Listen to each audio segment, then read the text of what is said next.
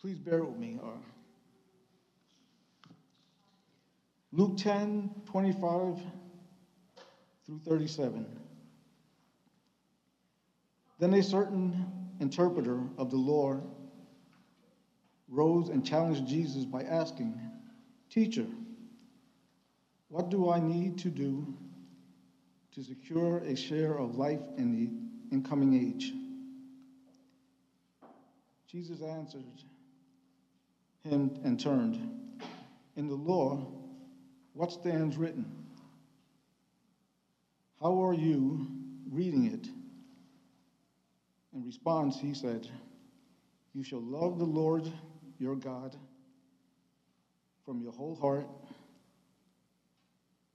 and with your whole self and with whole strength and with your whole mind and your neighbor as yourself. Jesus said to him, Your answer is right. Do this and you shall live. But because he wanted to make sure that he was in the right, the man asked Jesus, And just who is my neighbor? After reflecting, Jesus said, A certain person was on his way down from Jerusalem to Jericho. Now he fell amongst brigands who stripped him nude and beat him severely, then departed, leaving him half dead. Now, as it happened, a priest was on his way down the same road, and when he observed him, he passed by on the other side. Likewise, when a Levite also happened to pass, When he came and observed, he passed on the other side. But a certain Samaritan on a journey came down by where he was, and when he observed him, he was moved by compassion. And when he appeared, approached him, he bandaged his injuries, and poured oil and wine on them. Then, when he lifted him onto his pack animal, he carried him to an inn and cared for him. Then the next day he took out two days' wages, giving them to the innkeeper, and said, Take care of him, and whatever you spend in addition, when I return, I myself will pay you back. Who of these three, in your judgment, became a neighbor of the one who fell victim to the brigands? The interpreter of the Lord said, The one who acted in mercy with him. And Jesus said to him, Go, and you also do likewise.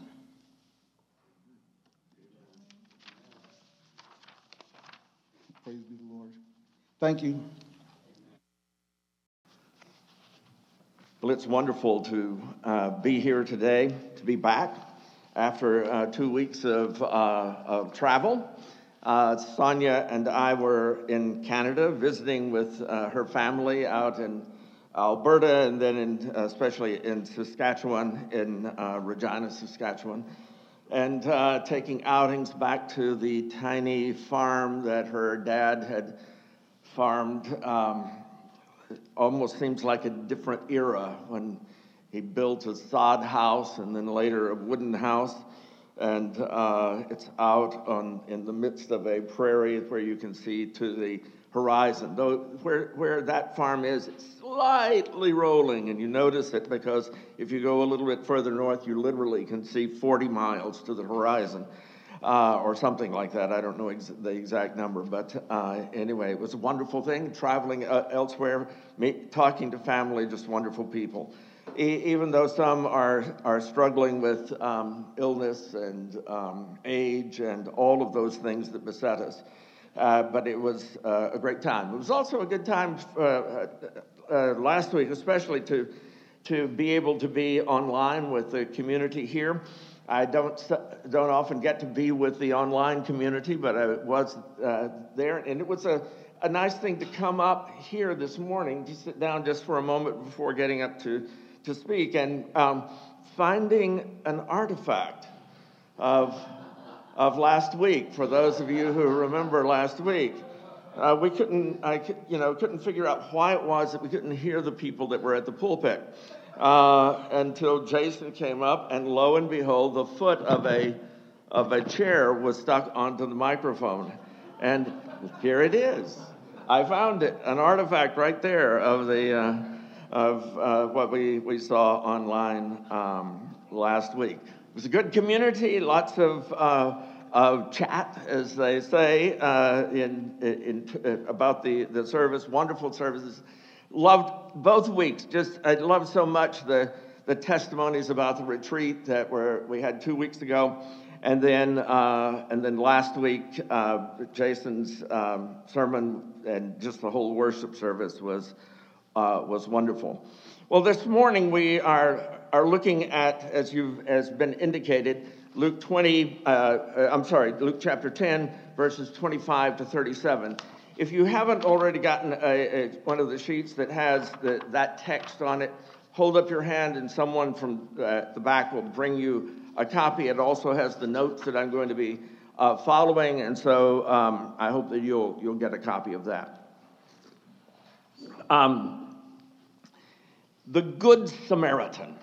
Who hasn't heard of the Good Samaritan, so to speak? Especially people, of course, in, in church. And who, who follow the, have studied the Bible, You've, we've all heard the story of the Good Samaritan. We've probably heard it preached on. I've preached on it several times and so forth. Um, it's um, so well known, it's become a cliche.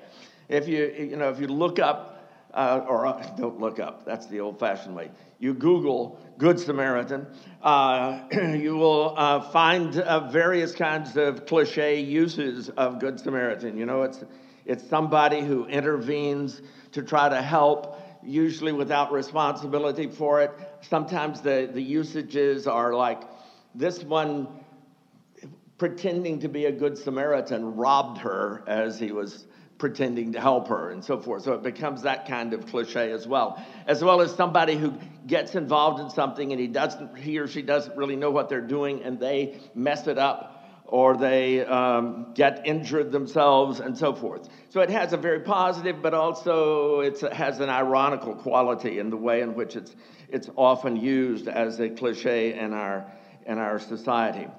But Luke records this, this story, this well known parable of Jesus, one of the, those story parables that, um, like the prodigal son, that's so, so well known. He records it in a rather surprising setting.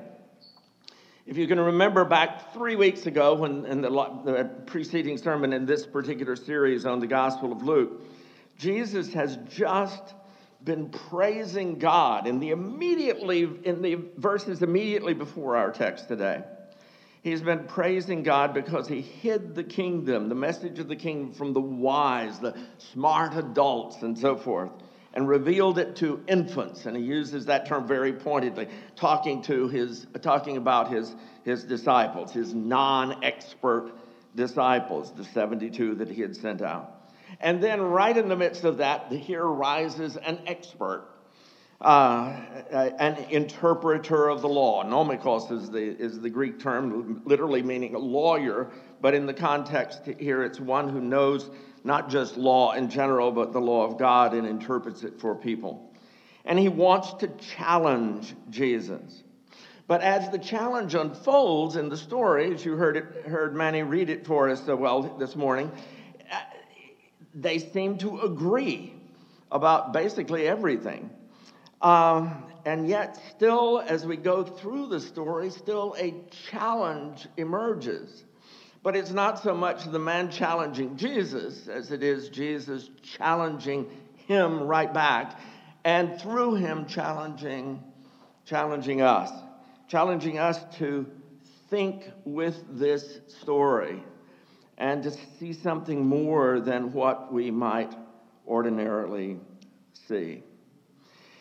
Jesus uses this little story. It's only about 200 words, the story, parable of the, of the Good Samaritan.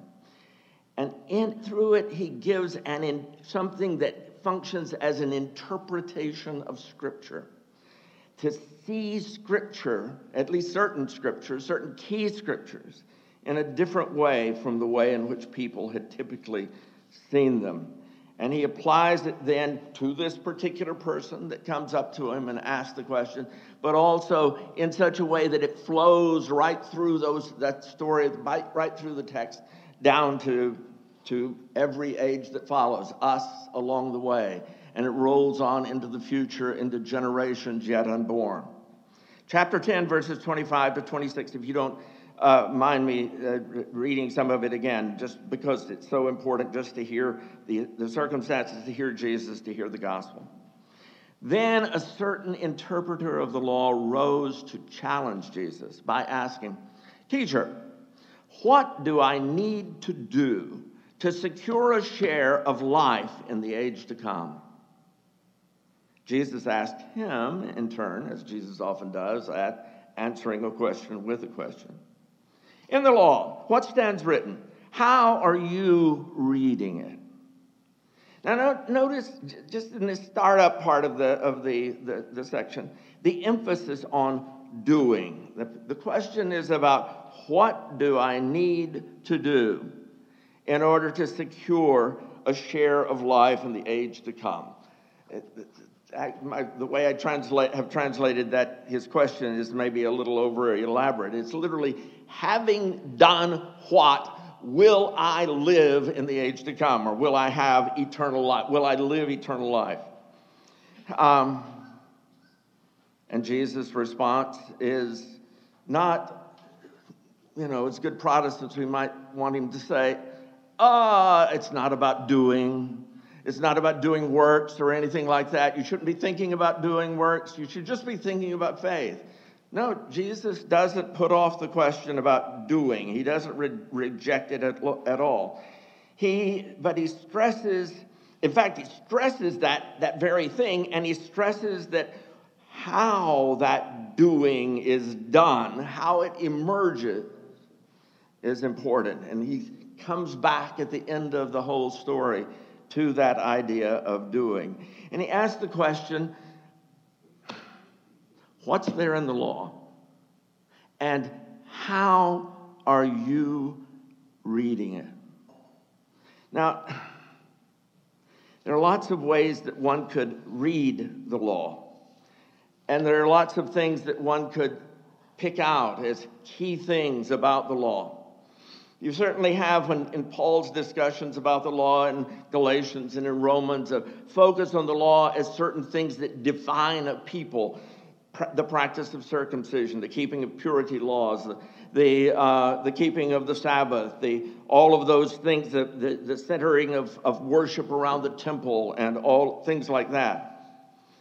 But Jesus, when he was asked about what is the greatest commandment, when he himself was asked that question, it, the well known answer turns out to be exactly what our interpreter of the law says here. In response, the interpreter of the law, not Jesus this time, says, You shall love the Lord your God from your whole heart and with your whole self and with your whole strength and with your whole mind and your neighbor as yourself. Now, that's quoting basically almost every single word of it is a word from Scripture, quoting from Deuteronomy chapter 6, verse 5, and then from Leviticus chapter 19, uh, verse 18. And Jesus listens to him.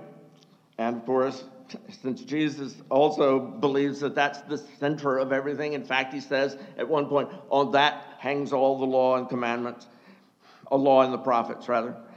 He says, Your answer is right.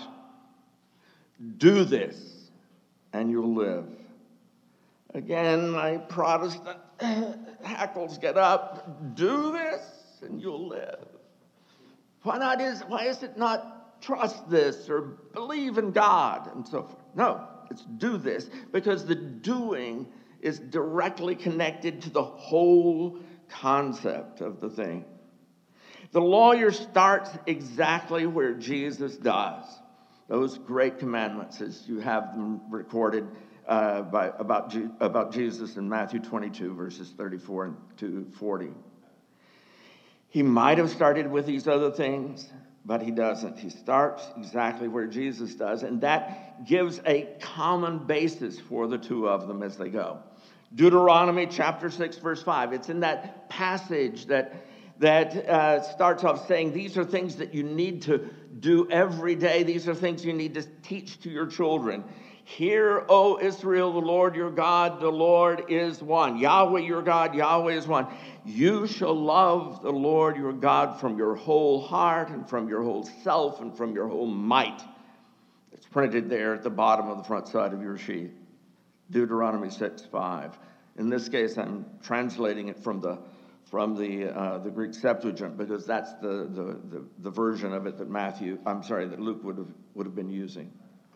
And then Leviticus, that, that passage is very clear and it's very prominent. It's given all kinds of prominence there in Deuteronomy chapter 6.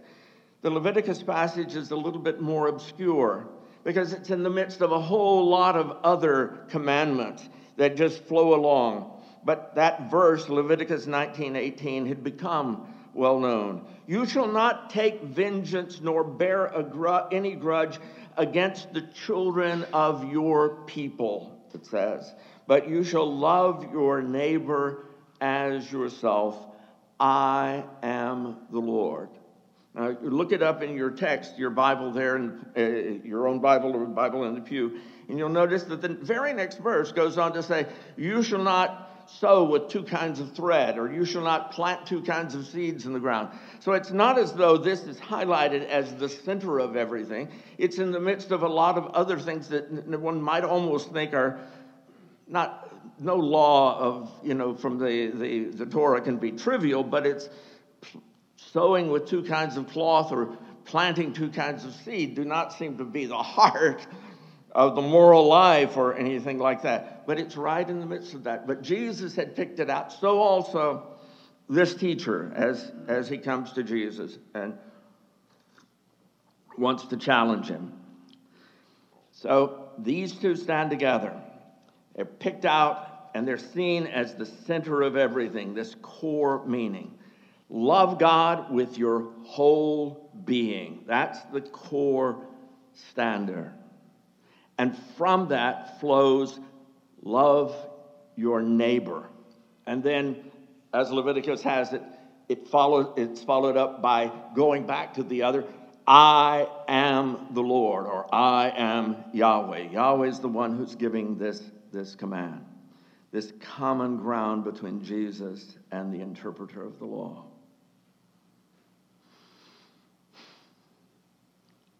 But he's an interpreter of the law. It means he teaches it, he teaches it to others. And he can just hear the questions that are going to come. What, what really does that mean? Love your neighbor as yourself. Yes, love the Lord your God with your whole heart and with your whole self, your whole soul, or in Hebrew, your whole nephesh, and, and with your, your, your strength and with your mind. Well, that's challenging, but I, but I understand the concept of it. But loving your neighbor as yourself, hmm, how do I do that? Who is my neighbor? What does it really mean? What do I need to do? That was the question. What do I have to do in order to have a share of life in the age to come? And so, what am I being commanded to do here? So the man asked, Luke 10, verse 29, because he wanted to make sure that he was in the right. Now, very often this is translated, and maybe rightly, that he's t- taking a defensive posture. He feels like Jesus is somehow, by agreeing with him, attacking him. And he wants to defend himself, uh, is this. But, but I think really that he, here this is just the situation of a, a teacher wanting to know what really am I saying when I, when I say that, when I tell somebody that? And just who is my neighbor? Because he wanted to make sure that he was in the right, the man asked Jesus, and just who is my neighbor? It's a serious issue.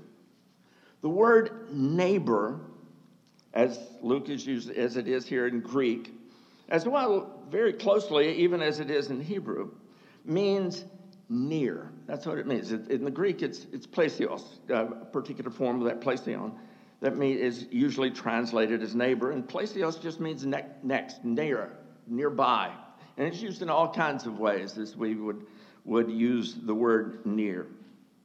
And so it's, you shall love those, the one who's near as you love yourself. But what does near mean? How near? Does it mean my kin, those that, are, that I'm related to? Does it mean like next door neighbor? You know, people that are directly around me, those. Does it mean my tribe? Does it mean my nation? Something else? In everyday terms, just think about yourself. If you think about you're a Christian, you're a believer, you want to follow Jesus, he says to you, Love your neighbor as yourself. How do you interpret it? What does it mean to you? What would we answer? Where is my responsibility? I'm clearly not responsible for everything and everybody in the world. Well, or maybe I am. Am I? Is that what he's saying? What does it mean? What do I really do in response to this idea of loving the neighbor as oneself? So, when Jesus hears this question, there's this phrase that usually gets passed over in translation. It can mean simply respond, but it usually means to respond with consideration, to think about something, to, to, to reflect on it. And so Jesus reflects. He doesn't just give a ruling. He doesn't just say, well, the word neighbor means this, this, this, this. It is defined by this group of people around you and so forth, and you need to love them as you love yourself. Rather, as Jesus does, he tells a story. And in this case, it's a kind of moral riddle calling for an answer. It's not clear that it's going to have an answer until he gets to the end, but then it very definitely has a question that, that needs an answer as we come to the end of the story. And it sort of implies that the question is there, but if you really think maybe more deeply or differently, you really already know the answer. It's not a, a, a, negative rejection of the interpreter of the law, but rather a calling of him further in to think about this. You know, neighbor, neighbor, that means near. Near. What makes somebody near? Who is really near me, near you? And so Jesus doesn't start explaining it, but he simply begins telling a story. Luke chapter 10, verse 30. After reflecting, Jesus said, A certain person was on his way down from Jerusalem to Jericho. Now he fell among brigands who stripped him naked and beat him severely, and then departed, leaving him half dead. So we have the setting this person on a dangerous road, Jerusalem to Jericho. So it goes through, even today, it goes through very desolate countryside where there's hardly a single tree but rolling hills and so forth.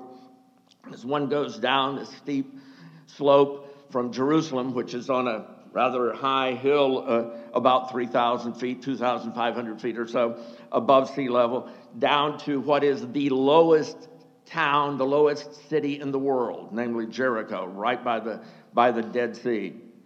So it's a, about a 3,000 foot drop or, and so forth on this rather desolate road. And there's danger there. Everybody knew it. Danger from brigands. Often, the anti, often there were anti Roman zealot brigands that were there looking for any movement of a group of Romans that they could attack Roman forces, Roman soldiers, or anything like that. But also, there were just bandits who could strike and then disappear into the desolate hills. The man is going back. And Jesus could easily have said a certain Jew was going down, but he doesn't. He uses this word anthropos that we've met numerous times. It's just a person. There's this person. There's no identity. We might assume that he's a Jew because he's traveling from Jerusalem, but Jesus does not say. He encounters these brigands, and it's a disaster. They strip him of everything, all of his clothes. He's left naked. He has no possessions. They beat him badly so as to even strip him of his consciousness. He's half dead. And, and I think that may be significant, or at least it's often been thought to be significant because it's not totally clear whether he's dead or alive. Maybe it's significant. I, it calls to my mind, maybe from a certain generation, that classic uh, movie, The Princess Bride, where Westley is almost dead, almost dead all day long. And, um, but as Miracle Max says, there's almost dead means still partly alive. And so there's still something that can be done there in the, the situation. Who is this person? Who's responsible for him?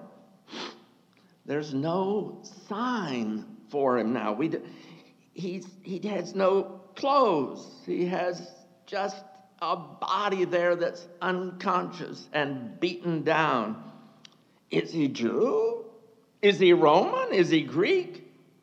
He's just human, wounded, broken human with nothing to mark him as near, as neighbor to anybody. And so then Jesus begins to unfold the next stages of the story. I'm telling it as though it were maybe many pages, it's half a page. Now, as it happened, a priest was on his way down that same road coming from Jerusalem down to Jericho. When he observed him, he passed by on the other side. Likewise, when a Levite also happened by the place, when he came and observed, he passed by on the other side. So the first to see him is this priest, headed down from Jerusalem, from the temple in Jerusalem to Jericho.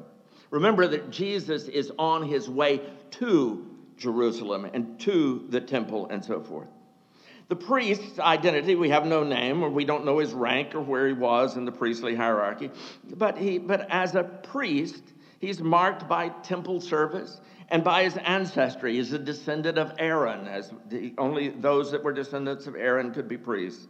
And he's, thus he stands near the center of Israel's worship. And thus, just that identity raises for us kind of internally what should we expect from him? He comes near enough to observe, but the man has no signs that mark him as near the priest, as a neighbor to him. So he observes and withdraws and passes by on the other side. Likewise, almost exactly the same, a Levite happens by. He also is tagged with temple service, not quite that of the priest, but temple service nevertheless, and ancestry as being a descendant of, of Levi that defined his position in society. He observes and withdraws. Now, Jesus gives no reason for the inaction of the priest and the Levite. Of course, many people have speculated about this and the jillions of interpretations of, the, of the, this parable. Many have thought that maybe it was worries about purity regulations and touching a potentially dead body. And it may have been. In, in, this case, it seems, though, that both the priest and the Levite are moving from Jerusalem down to Jericho rather than toward Jerusalem.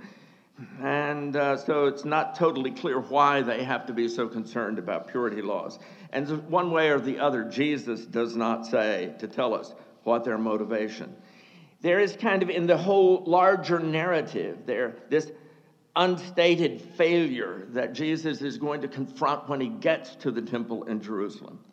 The failure to be like the loving God that they're supposed to serve and that they're supposed to lead the whole people in serving, to know what God is doing in the world.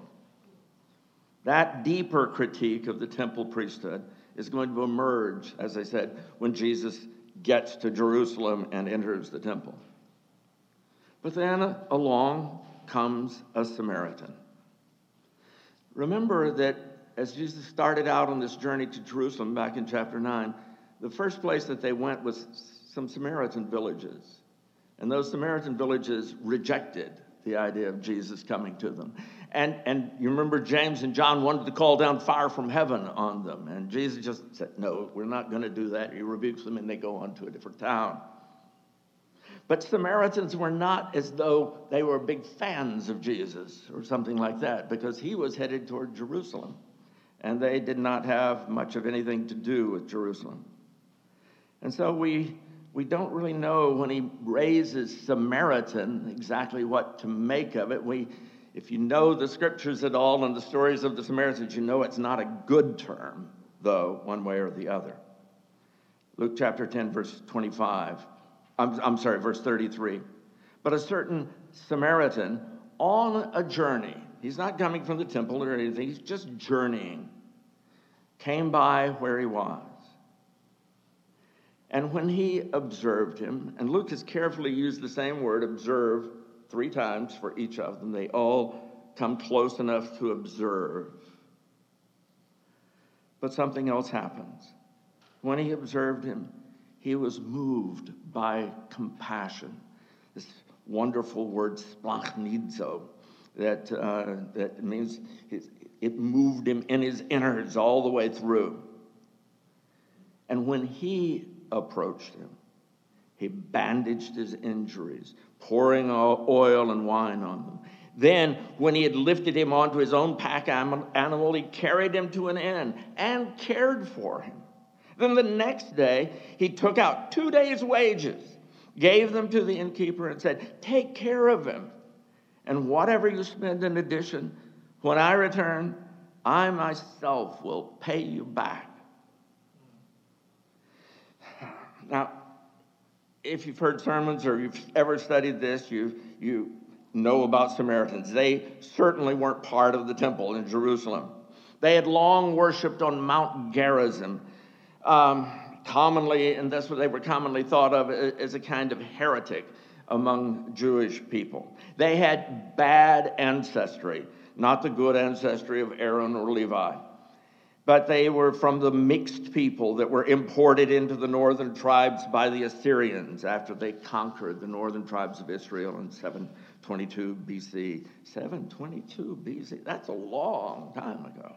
This has been going on, these Samaritans being there.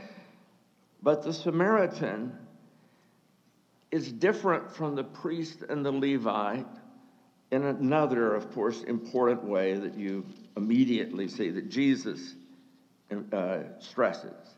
When he observes, he is moved by compassion like the loving God that we are supposed to love with our whole heart and soul, our whole being and strength and mind. He has come to the very same person, just this naked body there, beaten up, lying there, There's no sign that this is a Samaritan. There's no sign that this is a Jew or anything else. That there's no sign that this is a neighbor in any way. But he comes near. He comes near with bandages. I don't know what he used, his cloak or something else that he used to tie up wherever this person was beaten or cut or whatever it was. He pours on the only kinds of medicines that he has olive oil and, and wine. He comes with care. He picks up the, the man. He lifts him up onto his own pack animal that was already packed probably for the journey. And he takes him to an inn, and there aren't many inns on that road down from Jerusalem to Jericho. And then he cares for him for the rest of the day. The next day he's got to go on, but he takes out money, two days' wages, and gives them to the innkeeper, two denarii, be a little bit more specific, and gives them to the innkeeper. And he makes this open ended commitment take care of him. Anything more you spend, I'll pay you back just as soon as I return his compassion for this human, this human who may be alien, who may be hostile, who is naked and wounded and unconscious, moves him to come near and to serve beyond reason and certainly beyond responsibility. He doesn't have to do any of this. We already know that. It's perfectly expectable for him just to withdraw and go by. On the other side, he's got business to take care of. He becomes the presence of God.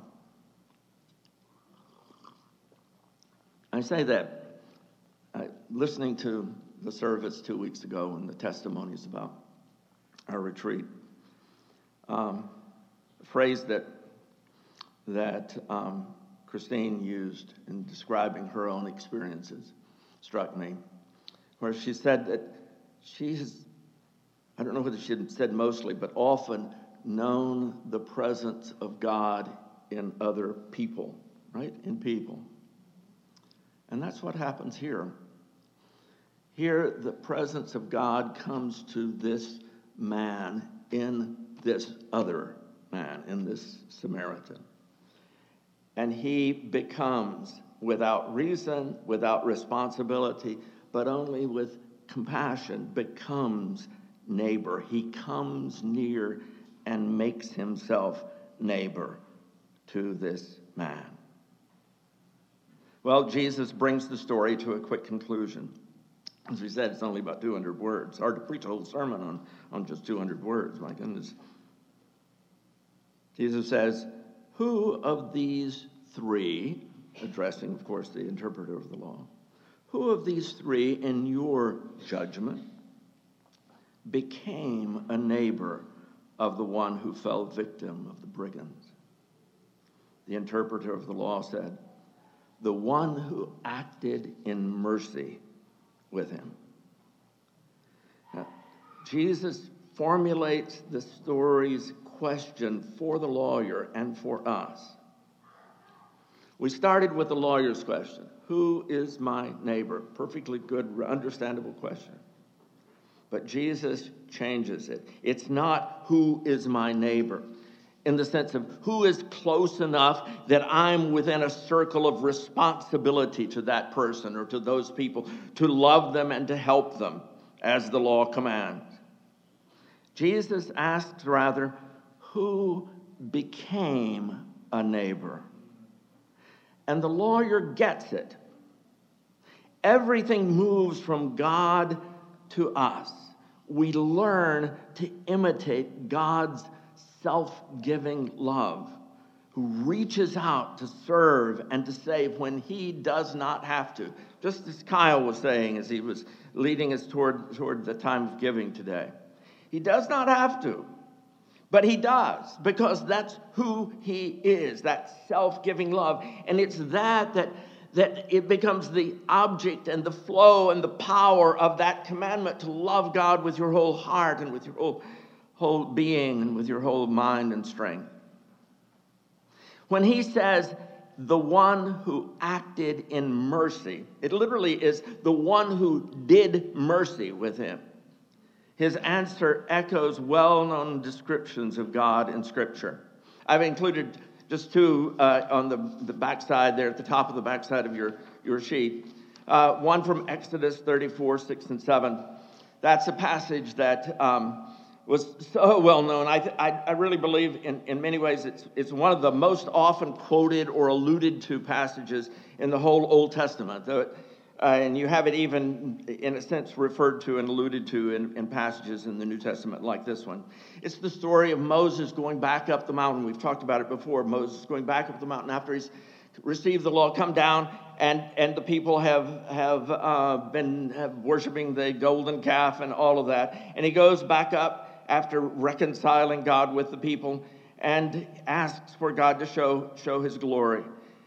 And it says there, the Lord passed before Moses' face, and he called out, The Lord, that is the name Yahweh, the Lord is God, compassionate and merciful, long suffering, great in mercy and truthful. He is faithful in righteousness and acts in mercy. This is that exact same phrase that that the, the, the, um, the lawyer uses here.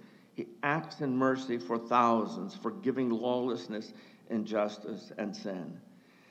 Now, this was because this is a direct self revelation of God. These every phrase was thought about and reflected on, and that idea of God who, who does mercy was seen again and again and again. Jeremiah, for example, is just one example of those who, who reflect on it. Let those who boast boast in this that they know that I am the Lord. I act in mercy, justice, and righteous faithfulness in the earth, because my will lies in these things, says the Lord. So the interpreter of the law agrees with Jesus. Who God is, the God we worship, shapes, shapes the character of who we are. We are shaped by our real worship. What we do and who we become reveals who we really worship. Amen. So it becomes something to think about, doesn't it? Hmm. What am I going to do? Because I'm standing right there with that interpreter of the law. No one's watching, or with that Samaritan. No one's watching. It's a lonely road. All I have to do is just step back, go on my way, no more troubles. I don't have to think about it. You know, have a stiff drink this evening, go to sleep so I don't remember it too much, and go on my way. But what I have to do first is love God. Love God with my heart, with my nephesh, my psyche in Greek, my self, my whole being, my strength, everything that I can do, with my mind, the way I think about things, the way I see them, the way I understand them, the way I put them together. And if I do, and if I know that God, the God, the God revealed in Scripture, the God revealed in Jesus, then I know that He acts in mercy. He acts in chesed, steadfast love. And so I can't step back. I have to step forward. Now, what it is that I step forward to is going to be specific to my life and specific to you. And every single one of you can think of something particular, probably already in your life, that you're being challenged either to step toward or to step away from, to become a neighbor, a healing neighbor, a serving neighbor, or to step back away from. And so Jesus, in a sense, drives it home, but he doesn't talk about it very much. He just with this little phrase to that man who's ready to hear that interpreter of the law. He says, That's what you do. Just like he had said earlier when he quoted the scriptures, he said, You've answered right. Do this and you'll live. Now he makes it even briefer. Go. Do just that yourself. Do it. Not think about it, not reflect on how God is it. I mean, leave, leave that to people like me, the preachers. Just do it. Do it. And in that, you become God's representatives, God's life, God's healing, God's love for somebody else. They may never know it. Who knows whether this guy woke up over the next day or two? He may have been unconscious for weeks. He may have died. But that doesn't change the love of God that was manifested in this person who worshipped at the wrong place. Jesus himself says so. Who had bad ancestry, but who knew God, whose life had been shaped by God, and who steps into that and becomes a neighbor. And with that, Jesus just takes that scripture that we could use, Leviticus 1918, and we could use and say, well, it's implied here that this really only applies to people like me and to my nation and my kin folks.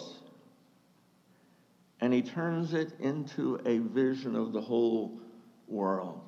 Amen. It's like that parable also where he talks about, you know, the, the judgment day, those on the right and those on the left.